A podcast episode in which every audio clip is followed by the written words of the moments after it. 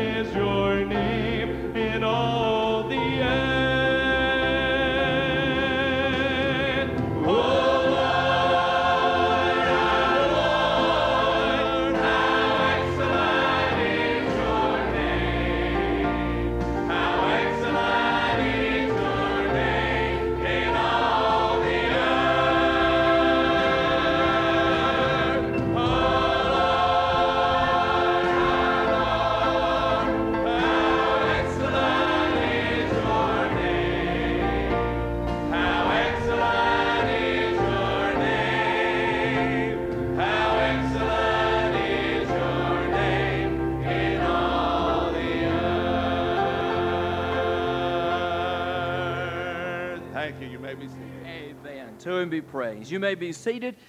Let our ushers come forward, and as they come forward, if you are visiting with us today, I forgot to get our visitors a moment ago and recognize them. But if you're visiting with us today, would you just lift your hand up there uh, high enough for the usher to see it? We have a guest packet that we want to give to you. There's a gift in there, small gift in there for you from the church.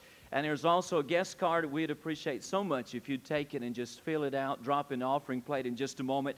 We would like to send you some information this week about the church. We want you to get to know us better, and we want to get to know you better. So if you take just a moment to uh, fill that out for us, we'd certainly appreciate it. Good to have all of those that are visiting with us. Good to have some folks up from my neck of the woods, uh, some folks from my brother-in-law's church in Mountain City, Tennessee, and then uh, from Boone. You folks, would you stand? They're back here in the middle. Let's welcome them to the services today. Good to have them with us. Appreciate you being here. Again, we appreciate all of our visitors being with us this morning. I wonder, our parents, how did you like Noah's Ark this morning? Wasn't that nice back there? Praise the Lord for that. We opened our new nursery facilities this morning. We're excited about that.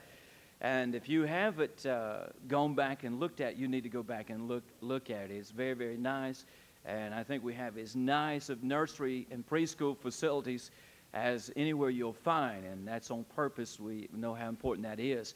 But uh, we want our our parents to feel like the children when they're put into the nurseries. Uh, like now, we have three nurseries. There's Noah's little cribbies and Noah's little crawlers and Noah's little toddlers. And uh, by just walking through there this morning, we're going to add a fourth one, Noah's little convicts. There's a few of them back there. But uh, uh, it, is, it is very nice.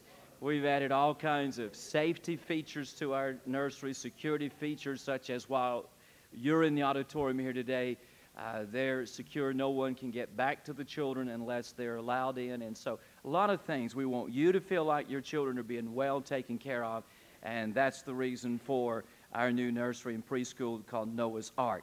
Just a couple of things that remind you, of course, that's not the only thing we're doing here. A lot of things are going on. We're in the early stages of preparing now for uh, the new auditorium.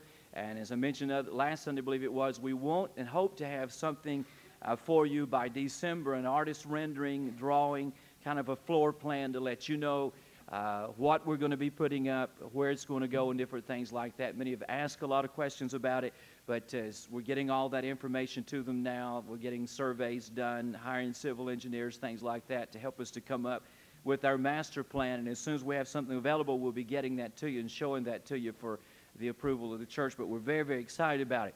But your giving is very, very important. And I want to thank you for your giving thus far. Just in the month of August alone, we raised over $40,000. That was toward the building.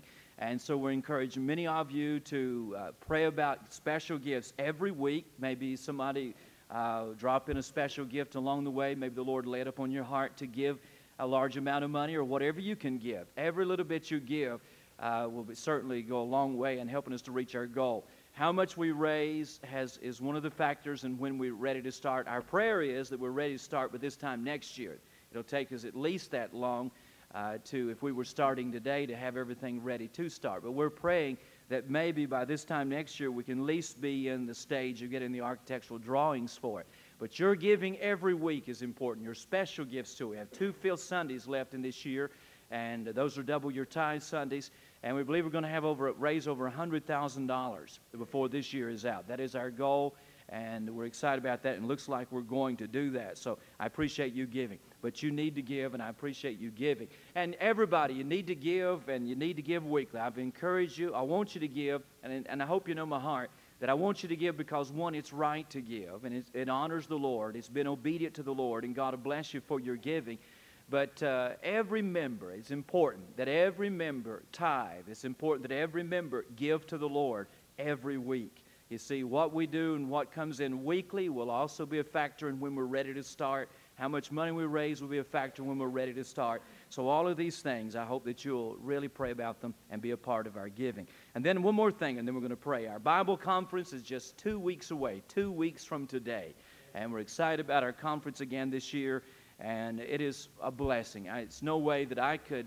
Uh, put words on what a blessing it has been to our church and, and the re- ways God, blessed, God has blessed us because of the conference.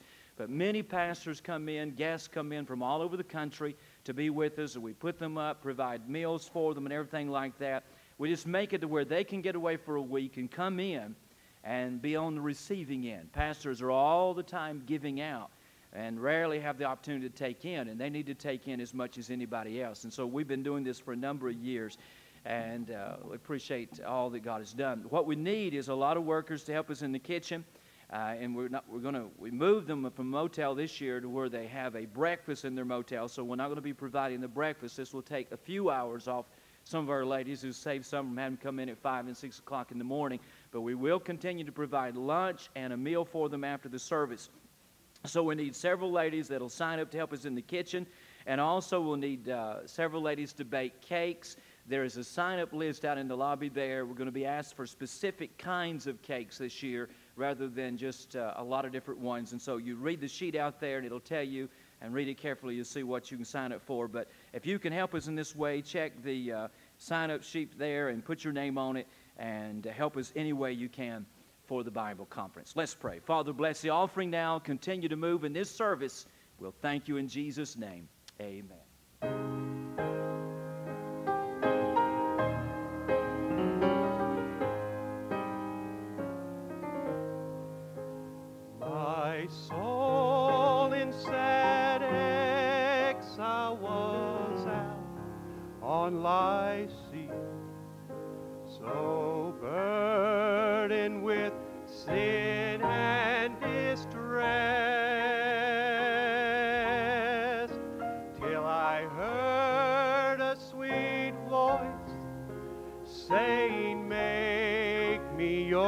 Choice. And I entered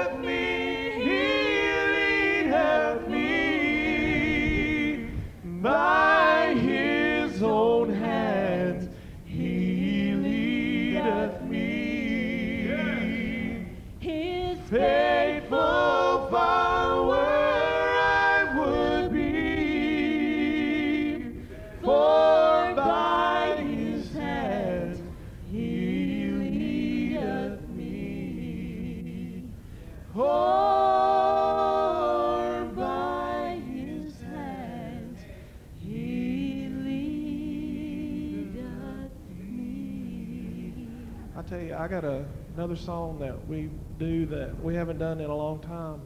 Someone like you. Um, I guess I'm a member now, so I can stand up here and say what's on my heart. Oh. This song we haven't done it in a long time. We may mess it up, but it talks about you know, no matter what you've done in your life, no matter where you've been, or no matter how bad a person you think you are. God is in the ministry to touch people's lives just like that. You know, He doesn't. He doesn't need. You know, if you never turn to God like you need Him, or or you're ever humble, you know, God looks at those that are down here this morning, sitting in this auditorium, and their hearts are breaking, or their hearts have burdens that you bring every Sunday to church. Every Sunday you come and you sit there and you think, God knows what I'm what I'm feeling, and, and but you never respond. You never acknowledge to God, Lord, I need your help. I need you to mend my heart that's broken from maybe something that happened to you this week or the week before, or maybe someone in your family has been diagnosed with something that you don't know what to do about. But you know, Aaron taught about this morning at Sunday school that God will give grace for any need that you have in your life. I mean, just think about that. Any need that you have in your life this morning, He can meet it. I know the Lord has blessed me in my life more than I deserve. More than I deserve. You just listen to the words of this song, and I hope that it can minister to your heart.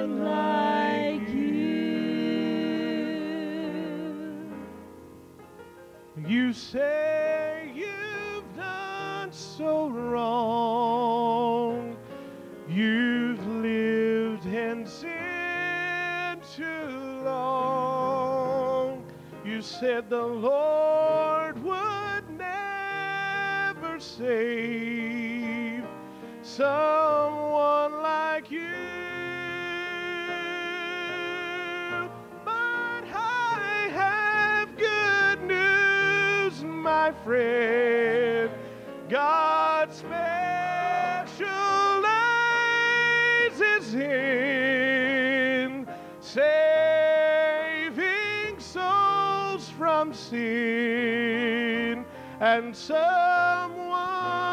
like you.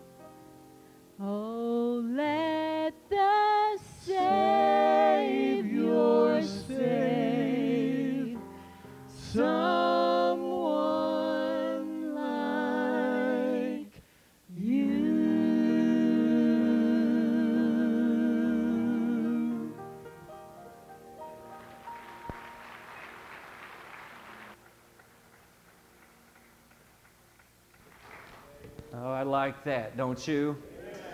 Take your Bible and turn to Mark chapter 1, the book of Mark chapter 1.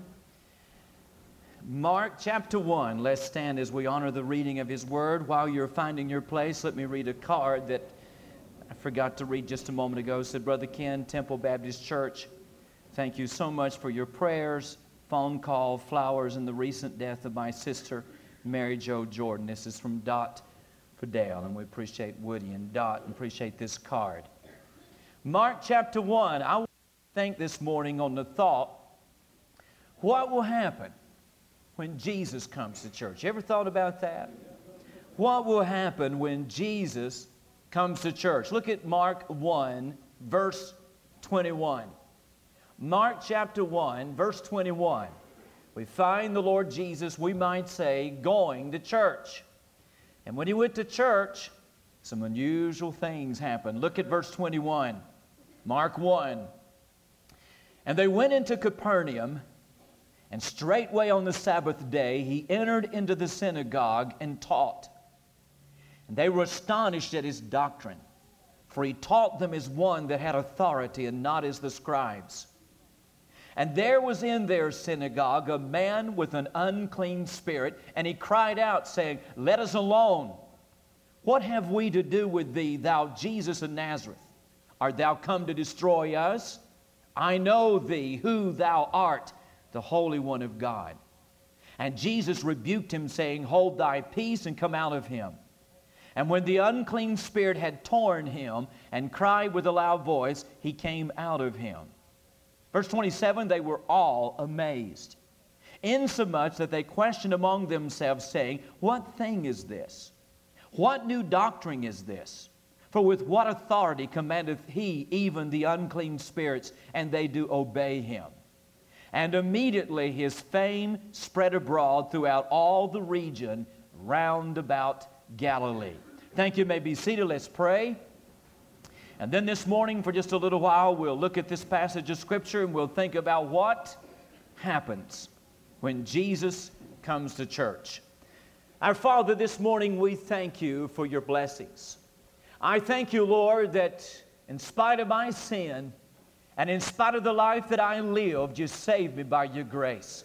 Lord, I could never repay you for what you have done, and I ask you by your grace to help me never get over what you have done. Father, I thank you for your wonderful grace. Now, Father, we thank you for being with us this morning. That's what we want. You are welcome in this place.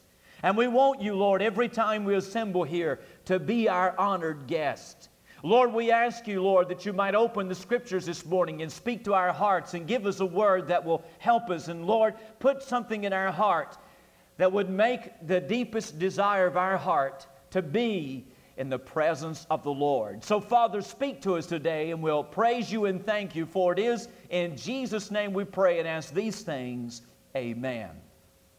I think about a story that I heard a number of years ago about this fellow that was sitting out on the steps of a church. And the Lord Jesus came walking by, and he noticed the man sitting there with his head between his knees with a dejected look on his face. And he said to him, What's wrong? And the man said, I tried to get in this church, but they wouldn't let me in. Jesus sat down beside him, put his arms around him, said, Don't feel bad. I've been trying to get in there 20 years and they won't let me in. Amen.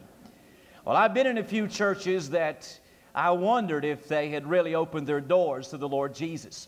I want you to look in Romans, or not Romans, but Revelation 3. They use this verse in the song they just sung, but I want you to look there for just a moment, and then we'll come back to Mark chapter 1. But to me, one of the most alarming verses in all the Bible, Revelation 3 and verse 20. Again, I think it's one of the most alarming, one of the most disturbing verses in all the Bible. Revelation 3:20, Jesus said, "Behold, I stand at the door and knock. If any man hear my voice and open the door, I will come into him and will sup with him and he with me. Now, we often use that verse of Scripture as an illustration of Christ seeking to save those that are lost. But if you look at it in its context, in reality, it's a continuing part of the message that Jesus gave to the church of Laodicea. When you look in Revelation chapter 3 and you look at the church of Laodicea, you find that it was not so much that Christ was seeking, knocking on the heart of a sinner, though there's nothing wrong with using that way, such as they sung so wonderfully just a moment ago, but it's Christ seeking entrance into the church. You look at the church of Laodicea, what a fascinating church it was. Jesus said in verse 16 that it was a church that was lukewarm. Verse 16, he said, I know thou art lukewarm. And when Jesus spoke of the church of Laodicea as being lukewarm, he was describing a people without enthusiasm and a people without emotion. One writer said these people were orthodox, but they trafficked in unfelt truth and refused to get excited over religion. Can I say that again? They were orthodox. You could say they were biblically sound. They were fundamentally straight when it came to the Word of God, but they traffic in unfelt truth and they refused to get excited over their religion. They didn't feel, they didn't have that excitement or that emotion in their relationship with the Lord. And thus you find the Lord condemning them. And our Lord's condemnation of their conditions at the church of Laodicea reveals the fact that the Lord looks for enthusiasm in the church, and the Lord looks for a people with white, hot hearts. In fact, his instructions were in verse 19 be zealous, therefore. And the word zealous there literally means be boiling. Jesus said, I condemn you for being lukewarm. I condemn you for your lack of enthusiasm. I condemn you for your lack of emotion. What I want you to do is to be boiling. Jesus was saying, I want you to be on fire. I think about a story Clovis Chappell told in one of his books about a town atheist in a small town here in the state of Tennessee. And everybody called him Uncle George. On Sunday, he would sit over there in front of the country store and whittle and ridicule and make fun of the church and the people that went to church. Well, one day the church caught on fire, and as they often did in those days, they formed a bucket brigade to throw water on the fire. Well, at the very head of the brigade was Uncle George, the town atheist. And the pastor walked up to him and said, Uncle George, I've never seen you at church before. And Uncle George looked at him and said, I've never seen the church on fire before either, amen. Well, when Jesus talked about the church at Laodicea, he was telling us that he wanted to see the church on fire. In fact, when you look at the scripture and the story there, you find that it made our Lord sick when they, because the church was a lukewarm church. He said in verse 16, that so then, because thou art lukewarm and neither cold nor hot, I will spew thee out of my mouth. In other words, Jesus said, You make me want to throw up. Now, that's a good Sunday morning subject. Say amen right there. But he said, You make me sick. It is disgusting. May I say to you this morning, I believe our Lord is disgusted at the lifelessness and the deadness and the coldness that he finds in the average church. Can I get an amen right there? R.C. Campbell told about a preacher who was urged to put on the brakes, and I loved his response. He said, God did not call me to be a brakeman, He called me to be a fireman. Amen. Now, I want you to listen to me this morning. Let me just go on record. Can I, can I drift for just a moment? Can I drift for just? I just want to go on record this morning just in case somebody has the wrong impression of me and has the wrong impression of the church. If you think when it comes to our services that I'm going to put the brakes on, then you've got another thing coming. Now, if other churches want to act like they're having a funeral and how they're uh, how they're having a, having a funeral and things are dead, that's their right and that's their choice. If that's the way they want to go to church and that's the way they want to worship, that's all right. But as for us, we're not acting like we're having a funeral. We come on Sunday morning and Sunday night to celebrate the fact that Jesus Christ rose from the dead and saved us hell deserving sinners. And if you think we're going to sing like we're mourning some tragedy, you're wrong. We're going to sing like we're celebrating the victory. And if you think we're going to sit like little porcelain dolls in our pews, looking like we're ready to break at any moment, then you're all mixed up. No, we're coming to church, and we're going to come to church to worship God, and we're going to come to church to praise God and give Him the glory that He deserves and give Him the glory that He desires. If you think I'm going to be a brakeman, then you need to get somebody else. I'm a fireman. Say amen right there. I think about this day and time, it's, it's pathetic. And I'm wondering for a moment, but I'm going to wonder. I have that right once in a while. Say amen. I'm getting older, I'm losing my mind, so you'll have to forgive me. Say amen. But I think it's pathetic in our day and time. You go to some churches, and I have the opportunity to go and play. Some churches are so cold, if you let a cow down the aisle milk her, she'd give popsicles. Can I get an amen right there? And I believe it makes our Lord sick. He wants to find emotion. He wants to find enthusiasm among the people of God. But we live in such a day and time that if a church ever praises God, and Baptist folks especially, if they worship God and they're excited and there's emotion in their worship, somebody tags them as being charismatic. Oh, they say they're going down this way or they're going down that route. They're going in the charismatic direction. I want you to listen to me. I want you to look up here at me today. Will you look at me? You see my hair right here? I'm 45 years old. And I have, for some reason, gained a reputation that has something to do with my hair. Amen? But look at me. You do not see my hair receding. I'm 45 years old, my hair's not receding. You look right here, it's not a bald spot coming up in my hair. It's turning gray, but it's not turning loose. But if I was as bald as a cue ball, now listen to me, if I was as bald as a cue ball and all I had was one little hair on my head, one little old hair on my head, if I thought it was going charismatic, I'd pull that hair out. You understand me? Listen to me. I, just because Baptist folks praise God, say amen, lift their hands and shout, doesn't mean you're going in left field. It means you're going right. Can I get an amen right there? God wants to find a folk that are zealous about being saved. Uh, don't you worry about someone. Well, don't you afraid charismatic come in? I was walking through the house this morning, and again, I'm a deviating, and I know it. And again, you've got to forgive me. I'm losing my mind. But I was walking through the house this morning. I always watch Dr. Merritt from 8:30 to 9 o'clock, and then I come down to church. And I was listening this morning as I walked through the house, and this fellow was on TV that followed him. I believe his name is Parsley. I don't know if you've ever heard of him or not. And I heard him make a statement. And he said, That will make even a Baptist talk in tongues. Now, can I tell you what I thought? Would you like to know what I thought? I thought to myself, Parsley, you're a nutcase to start with, but I didn't realize how bad of a nutcase you was. Amen? Or were. Let me get my grammar correct. Amen? I'm talking about the Lord. He wants His people to be on fire. The church at Laodicea, Jesus said, You're lukewarm, you make me sick. But there was something else about it. He said in verse 16, or not in verse 16, but in verse 17, he said, They boasted, I am rich and increased with goods and have need of nothing. They got their little financial reports out and looked at their facilities and they said to themselves, We don't have a need in this world. But what they realized, didn't realize was they had a major need.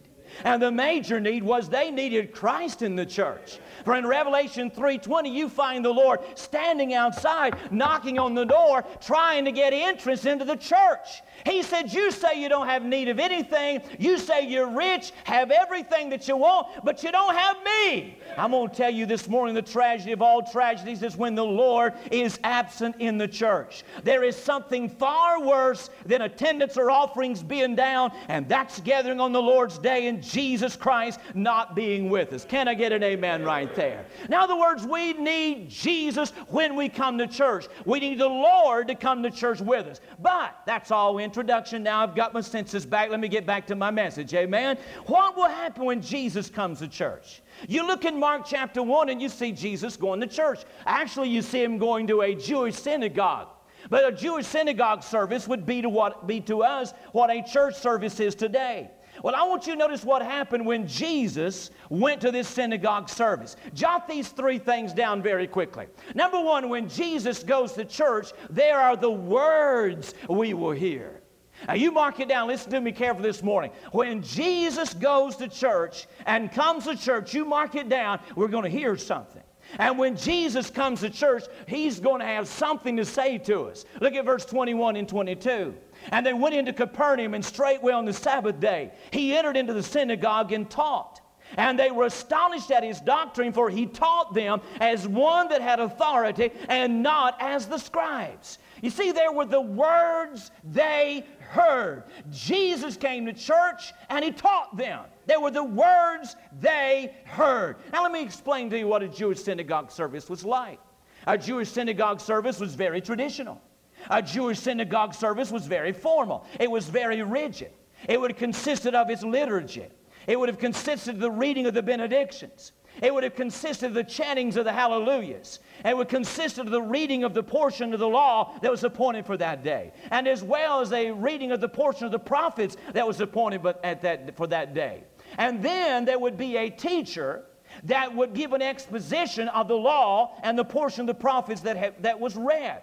Now, every Jewish synagogue had what they called a ruler of the synagogue, but it did not have a permanent preacher, we would call it, or a permanent teacher.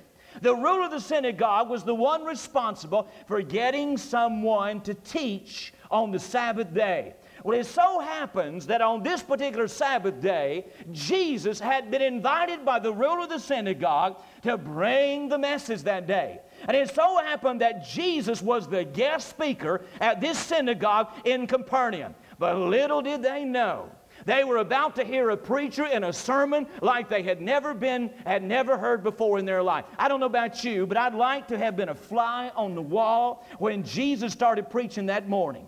You talk about get a lesson in squirming 101, you could have got one. You talk about jaws dropping and eyeballs bugging. You bet they did on that day. They had never. That word astonished means to be struck by a blow. You talking about a stunned congregation. When Jesus got up to teach that day, he absolutely struck them. He, they were a stunned bunch of people. Say why? Notice how distinct was his message.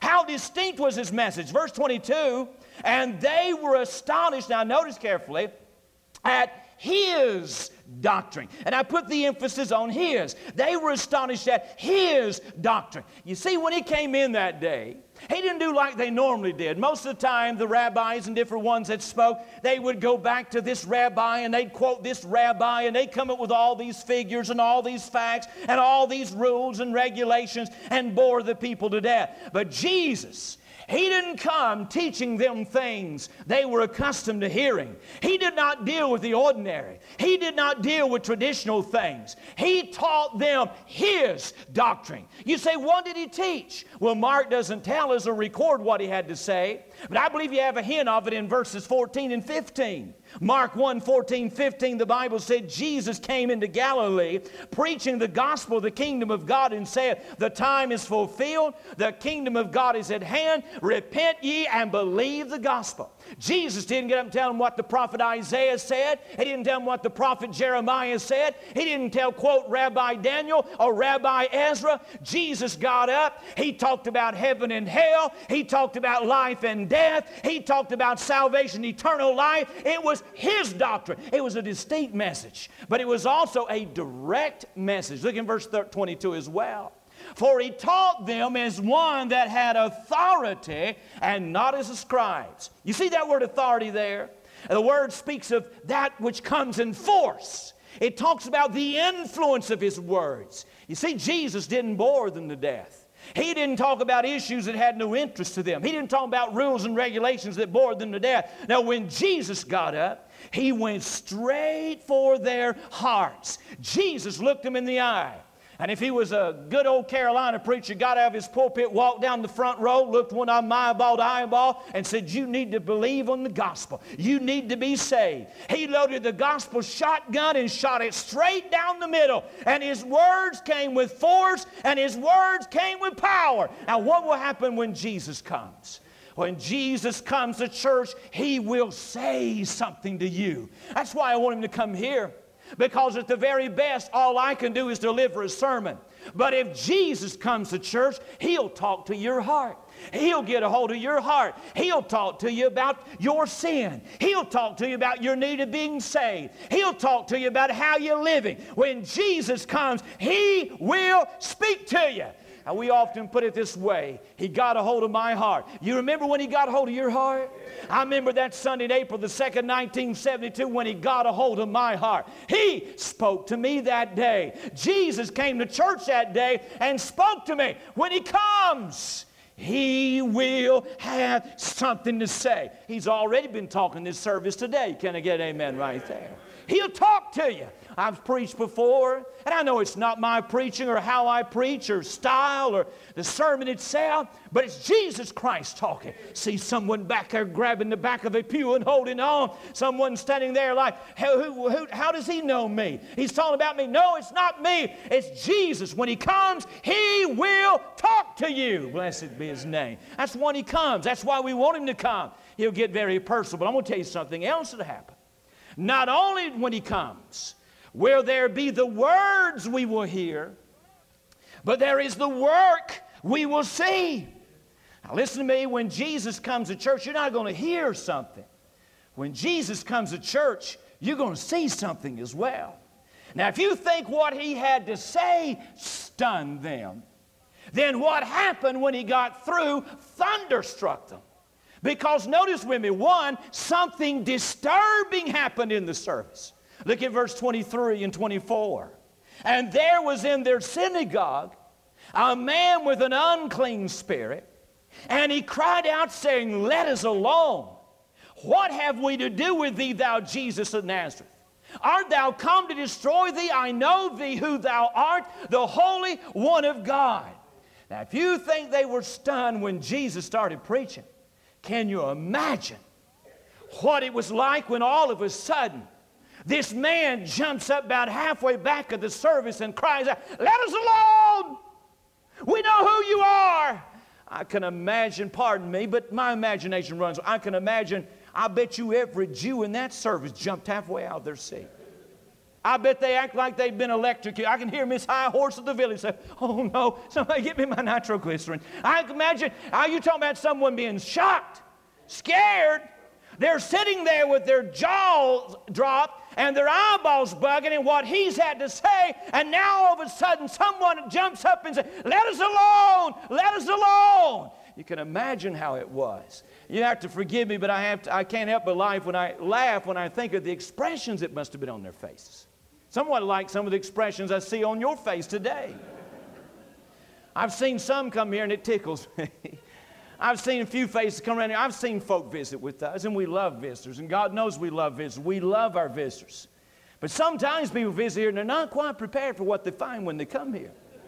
It says Temple Baptist Church on the front, but they're not quite prepared when they come. I've seen folk prance in. And they sit down and they look around and they have that look on their face. Well, how nice.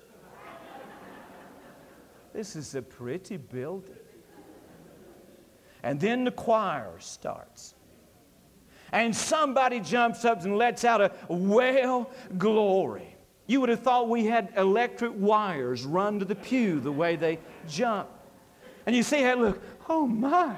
It's like they've got into some bunch of cult over there, whatever.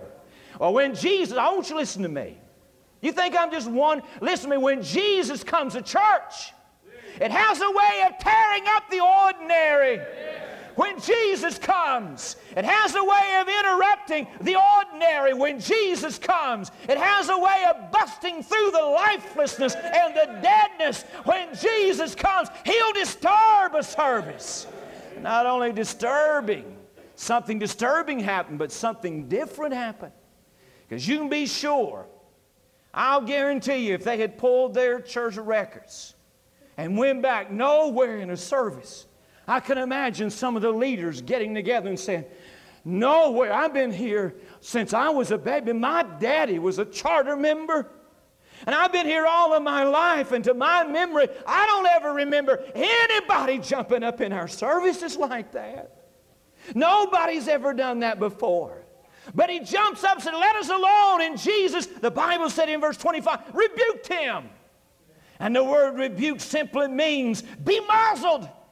The English equivalent would, would be shut up. Jesus said, Shut up, demon, you come out of him. And all of a sudden, the demons come out of him. Verse 23 said the man was in their synagogue. Look at that carefully. It didn't say he was visiting their synagogue, he was in their synagogue. The words would seem to suggest he was a regular attender of their synagogue. He come there every Sabbath day. But dead, lifeless religion had never confronted his need. Dead, lifeless ritual liturgy had never confronted him with the need in his life. And I say to you today, dead religion will never bring people to Christ. And lifeless services will never draw anybody to Christ. I'm going to tell you, that's why we need Jesus to come. It's more than me and you just having a good time. It's more than the old Adam hooping it up. It's Jesus coming in, breaking through the ordinary, disturbing the ordinary, and moving in mighty power and doing things that we cannot do in ourselves. That's what I'm talking about. When Jesus comes, He's going to move in lives. When Jesus comes to church, sin hearted sinners will come under conviction, and cold hearted believers are going to be moved, and sin in the life of the believer will be confronted. When Jesus comes, things will be different. Glory to God. I said it a while ago. Give Him praise for it. Amen. You know, I was thinking, few months, Lord willing, we're going to be going on TV. We got equipment ordered. Now, if you think, now you listen to me, if you think we're going to tone it down because we're going to be on TV, then you got another thing coming. And if you think, just in case, you, if you think I'm going to let up, ease up, shut up, or back up once we get on TV, then you don't know me one iota. Because we're not changing one thing. This old world is sick of dead formalism. We need Christ to come to church. When He comes, sin's going to be confronted, lives are going to be changed. We need Jesus to come. That's why I want him to come to church. There is the work we will see when Jesus comes. But a third and the final thing. See, some of you getting awful pale. The third and the final thing. There is the wonder we will feel.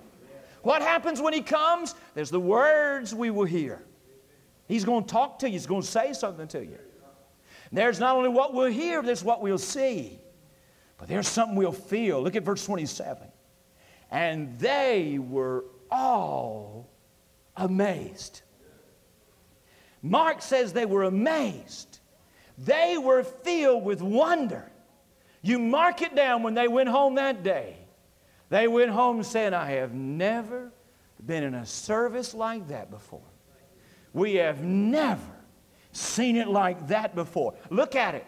They talked about amazing things. There was amazing things they discussed. Mark said they questioned among themselves. The word question means they discussed it. They discussed among themselves what they heard. They discussed the new doctrine. They said, What do you think about that new preacher that came this morning? They discussed among themselves what they heard. They discussed among themselves what they had seen. They discussed about the power they had saw. They had never heard things or seen things on the fashion they saw that morning. It's all they could talk about. They discussed it among themselves. But not only the amazing things they discussed, but the amazing things they declared. But look at verse 28. And immediately his fame spread abroad throughout all the region round about Galilee all of a sudden everybody knew about Jesus. How'd they know about Jesus? Because of what went on over there in that synagogue service. They went out there talking about it. They talked among themselves. They went down to the local diner on Monday morning and they said, You should have, or Sunday morning, they said, You should have been at church yesterday. You talking about different. They talked about it. They talked about it. And here come this old boy. His life full of demons. He comes walking in singing, I'm a new man today. The word got around. They declared what Jesus had done. Now, wouldn't you like for Jesus to come to church at Temple Baptist? Wouldn't you like for it to be the talk of the town about what God is doing over here? Wouldn't you like for it to be the talk of the town that Jesus is coming to church here and Jesus coming to church and the other churches in our area? I say to you today, Lord Jesus, you're welcome here. I say to you, Lord Jesus, Sunday school starts at 9:45 and you're welcome in Sunday school. I say, Lord Jesus, church starts at 10 minutes of 11, and we want you there 20 minutes early. And we say, Lord, we want you here at 6.30 on Sunday night, Wednesday night. And by the way, Lord, Bible conference is coming up, and we want you here every night. I say, Jesus, you're welcome here. Say amen. Amen. amen. Jesus is welcome at Temple Baptist Church. Go on record and say that. I think about A.J. Gordon. Dr. A.J. Gordon was a great American preacher in the latter part of the 1800s. Pastor Clarendon Street Church in Boston, Massachusetts. Very, very prestigious church in that time. In fact, D.L. Moody said of A.J. Gordon and the church there that it was the most powerful pulpit in America at that time. A.J. Gordon was a man that was a scholar. His style of preaching was to take a text and to expound that text, to walk his congregation through that text. He exposition, that was his way, his, his style. He's known for his books and writings on the Holy Spirit, the administration of the Spirit of God in the church and whatever. His life was totally changed and transformed by a dream. Now, Gordon didn't take a lot of stock in dreams. But he had a dream one night that was so real that he never forgot it. It changed his whole life. It was late Saturday night. He was weary and tired from the hours he had spent preparing his ser- sermons for Sunday. He went to sleep. And in his dream, he found himself standing in his pulpit to a full congregation. The building was packed out. And he was just getting ready to start his message when a stranger walked in the back door and started down the left aisle of his church. He had never seen him before. And he noticed as the stranger walked down the aisle that he walked slowly and looked this way and he looked that way, as, and his eyes looked as if he was saying to somebody, Will somebody let me have your seat? Will somebody share me your seat? Finally, about halfway down, a man stood up and offered the stranger his seat. He sat down. Gordon said there was something about him I couldn't get my eyes off of him. I preached that day and I brought my message, but I, would, I looked this way, but I kept coming back to the stranger sitting to the left. And he said, I determined in my heart that as soon as the service was over, I was going to go meet the stranger and find out who he was. So when the priest finished his sermon and dismissed the services, the crowd filled the aisles and prevented him from getting back to the stranger before the stranger had left. He walked back to the man the stranger had been sitting beside and said, Sir, do you know who that, who the stranger, whom the stranger was that sat by you this morning? And the man looked at him and said, Why? You do not know that man? He said, Pastor, that was Jesus Nazareth. And Gordon, somewhat disappointed, said, My dear sir, why didn't you let, why did you let him go without introducing him to me? And the man replied, He has been here today, and he will come again. The dream was so real to Gordon because of this. He was so moved that Jesus had come to his church and had found things acceptable and pleasing that he made the statement, I'll be back. And for the rest of his life, Gordon's whole theme and his whole ministry was built around the fact that he would not preach a sermon. That if, unless he knew that Jesus, if he was sitting in his congregation, would hear it, would say to him, I'll be back. And he saw to it that nothing went on in the church that would ever displease the Lord. He saw to it that the way they handled things and the way they did things that if Jesus ever come, he would not be displeased, but he would say, I was here today and I'll be back again. I don't know about you. In fact, Gordon wrote a book about the whole experience entitled How Christ Came to Church. Bio, autobiography at Clarendon Street Church in Boston. You listen to me. You may not understand everything, but I want you to understand this. There's only one thing I want, and I want Jesus to come to church. I want him to come to church every service. Amen? Let's stand our feet.